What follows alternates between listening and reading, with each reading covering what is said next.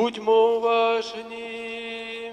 Одного разу, коли Ісус прибув на той бік, у край Гадаринський, зустріли його два біснуваті, що вийшли з гробів, такі люті, що ніхто не міг перейти тією дорогою. І стали кричати, що нам і тобі, Сину Божий, прийшов єси сюди, щоб нас мучити перед часом. Поблизу же від них паслося велике стадо свиней.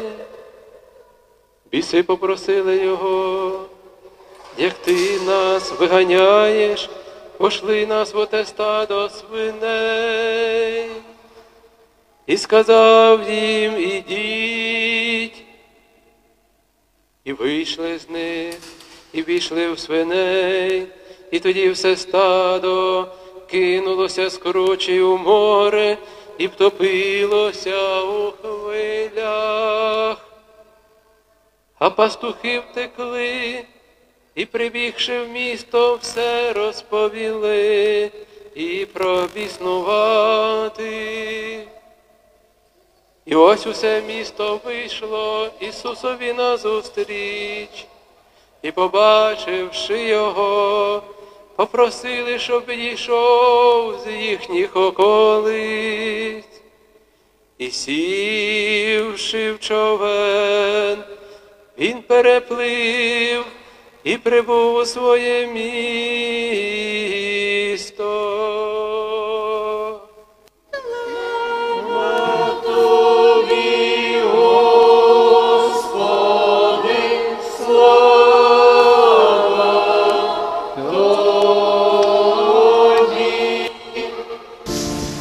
В ім'я Отця і Сина і Святого Духа.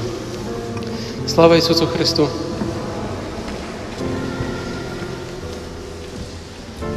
Дорогі браття і сестри у Христі, ще минулої неділі ми згадували про зустріч Христа із сотником, поганином. Згадували про прохання цього сотника, щоб Ісус на віддалі зцілив свого слугу. І Ісус ставить приклад цього поганина, звертаючи нам увагу на віру. Яка велика його є віра, яку ще не зустрічав в Ізраїлі. А вже сьогодні бачимо, як Христос йде в поганський край. І знаходиться в цьому краю дуже такій незвичній ситуації. Чому саме там? Чому саме в такий спосіб відбулася ця подія? Щоб заглибитися у це пізнання Божого милосердя, а з другої сторони показати оцю людськість. Я запрошую вас також звернути увагу на ті обставини, які склалися перед цією подорожю до Гадаринського краю.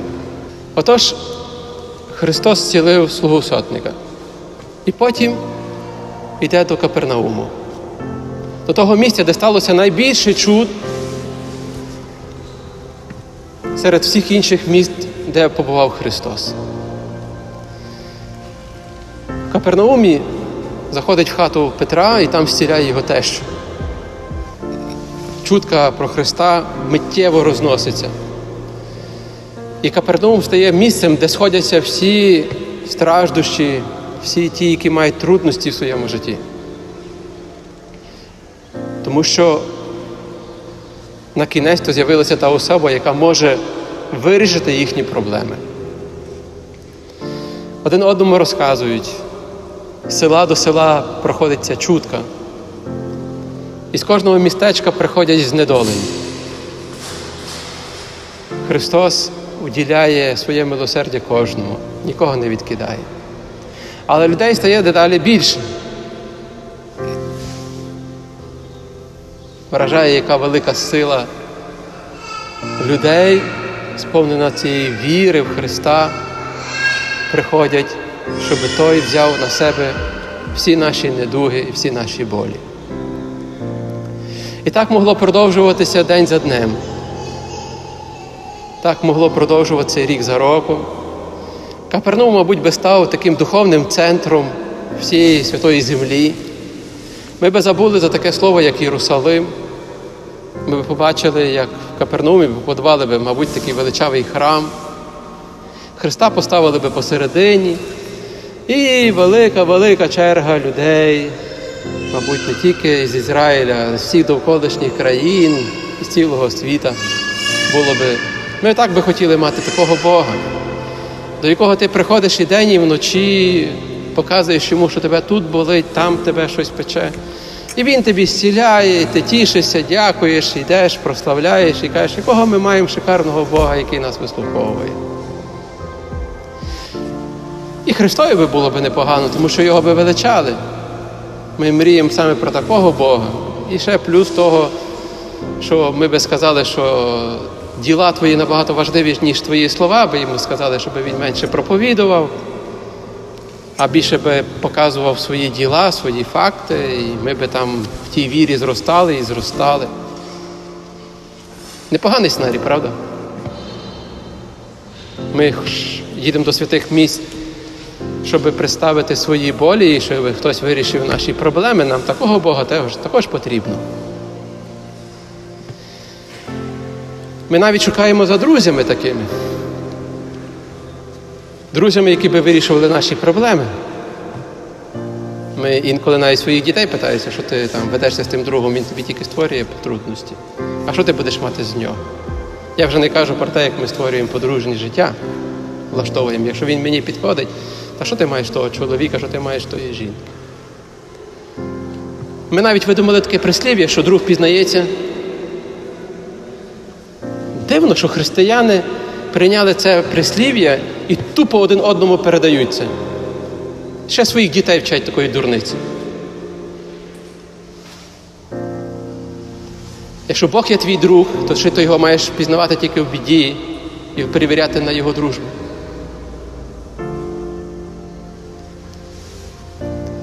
Простіть, але болить, коли хтось має чекати тільки на біду, щоб пізнати, який в нього є друг.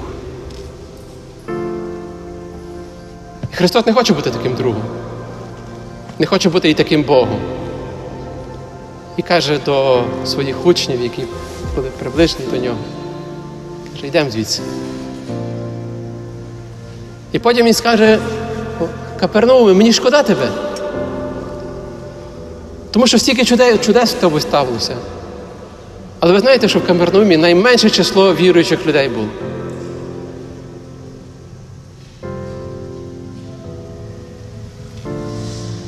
Йдемо звідси. До нього підходять учні і кажуть, Господи, я хочу піти за тобою. Він каже, хочеш ти за мною? А ти знаєш, що я не маю навіть де голови прихилити. А інший каже, ти можеш мене зачекати, я піду поховаю свого батька, дай Боже здоров'я тому батькові. Чи може він думав, що він зараз вже його поховає і зараз прийде? Ісус каже, ні, ні. Лише мертвим ховати мертвих. Бо якщо в тобі немає цього вічного життя, ти будеш думати тільки про земське. Хто хоче в корабель, відпливає. І з'явилися ті відважні, які пішли за Христом, які залишили це місце такої слави, місце такої потреби. Так всі потребували за таким Христом, який зціляє. Сіли в човен і поплили. Знаєте, тої ночі ніхто не думав, що їх чекає. Тому що всі були занадто впевнені, що вони є з Христом, і їхні проблеми вже всі вирішені. Ми інколи впадаємо в таку самовпевненість. Я вже ходжу до церкви, я вже вірю в Бога, я вже помолився, я вже паломництво відбув. Я посповідався. Я такий був колись, коли посповідався, пішов на екзамен і завалив екзамен. Думаю, боже, ну я ж сповідався, я ж причащався, я ж. Е... А скільки жінок плакали через те, що вони бідні, посповідалися, поперечищалися, а там на роботі не пішло їм щось. Бо ми ж віримо в такого Бога, який, е, якого ми можемо купити. Як його купили, ми вже як талісман тримаємо його, як священну воду через кордон перевозимо і там ще чимось іншим, щоб там нам не наглянули, то якого ми Бога віруємо, того, якого можна взяти як талісман і носити з собою. І ось взяли вони цей талісманчик і пливуть морем. І тут, знаєте, то Галилейське озеро, воно не є таке велике. Ми маємо море, ми не бачимо берегів, а там будете бачити берег. І ось в тому клаптику тої води знімається така велика буря, що вони не дають собі раду.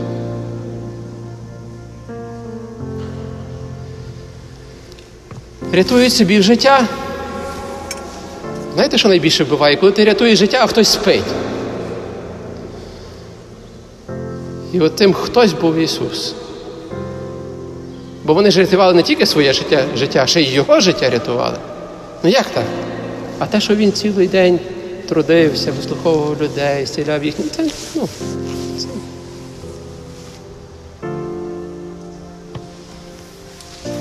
Я не знаю, яка була перша думка, коли його збудили, але ми точно знаємо, які були його перші слова.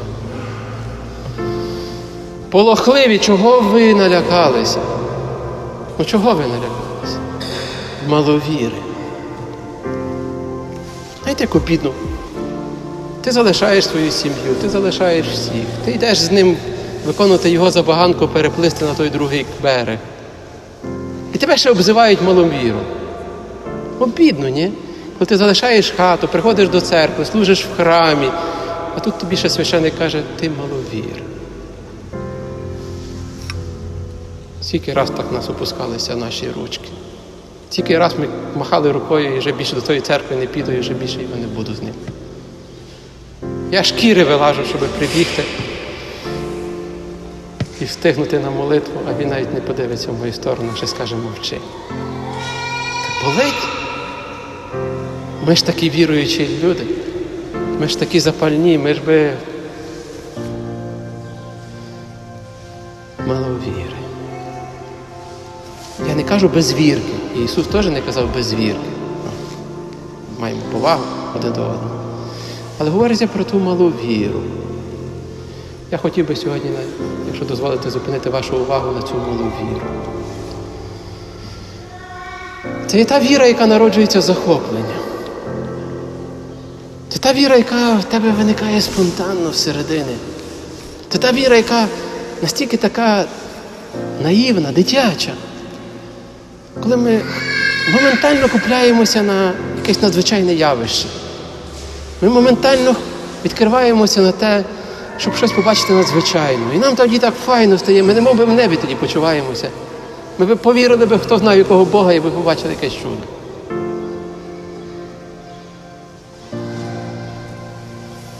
І ось ця віра, яка тебе зрушує з місця і заставляє навіть піти далі, робити речі чисто абсурдні, залишити свою сім'ю, свій бізнес, свою роботу і сісти в човен.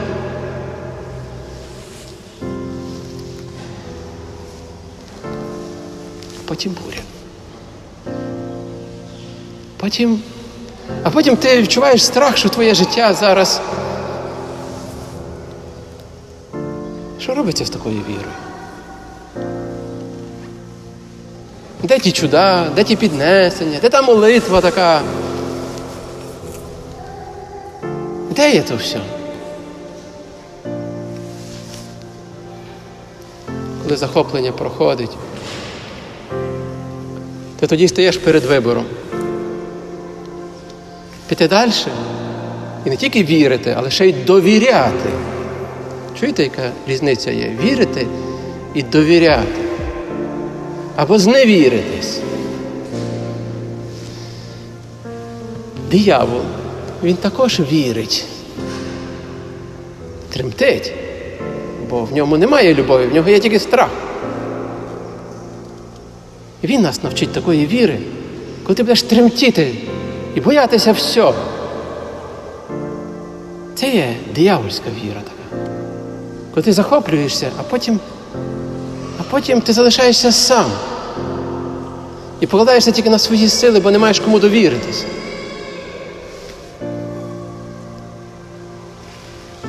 Диявол вірить, але не довіряє Богові.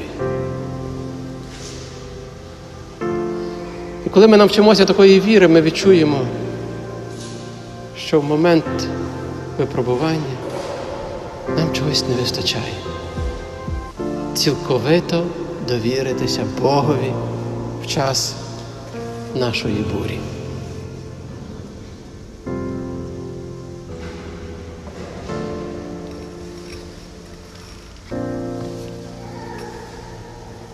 Наступним таким ударом для апостолів майбутніх було те, що коли вони вийшли на берег. Після такого компліменту в них тільки було одне дивитися на Христа і казати, хто то такий. Як хто такий? То той, що був вами вчора, після вчора, він завжди був і є той самий.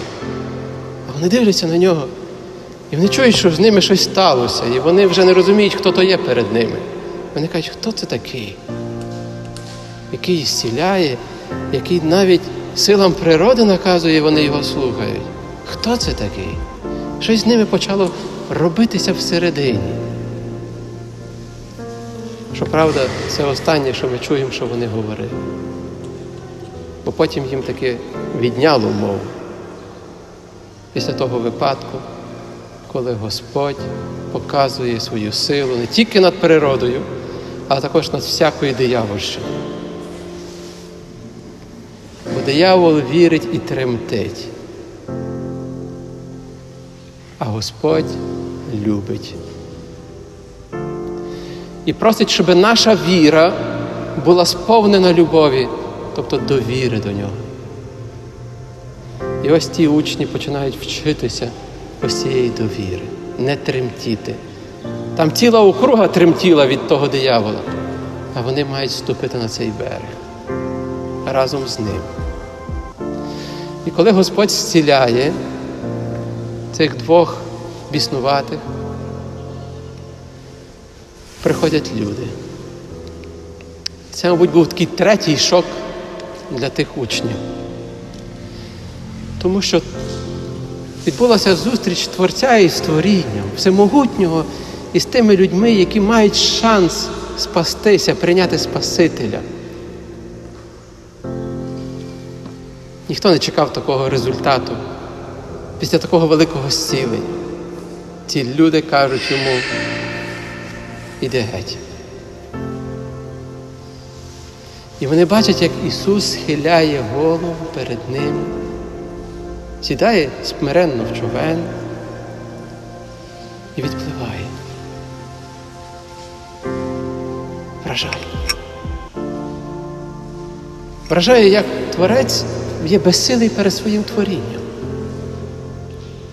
Бо не можна заставити і силою змусити когось тобі довіряти. Можна викликати ще віру, але слово довіряти це означає день за днем, ситуація за ситуацією, випадок за випадком. Коли ти підтримуєш далі зв'язок і кажеш, окей, я тобі довіряю, роби. Знаєте, як шикарно виглядає подружжя там, де дружина довіряє своєму чоловікові. Там ніколи сварок немає. Бо немає причини сказати ні. Я тобі довіряю. Не розумію, не згідна. Врешті-решт маю свою думку на це, але роби так. Окей. Знаєте, яке це є блаженство в тій сім'ї? Там діти не розуміють, що це означає не послухати тата. Як той сотник не розуміє, що це означає не послухати його, настільки сильна була довіра до нього. В тій спільноті, там, де люди довіряють священнику. Там не є, що сильний священник. Там спільнота робить його сильним. Бо є довіра.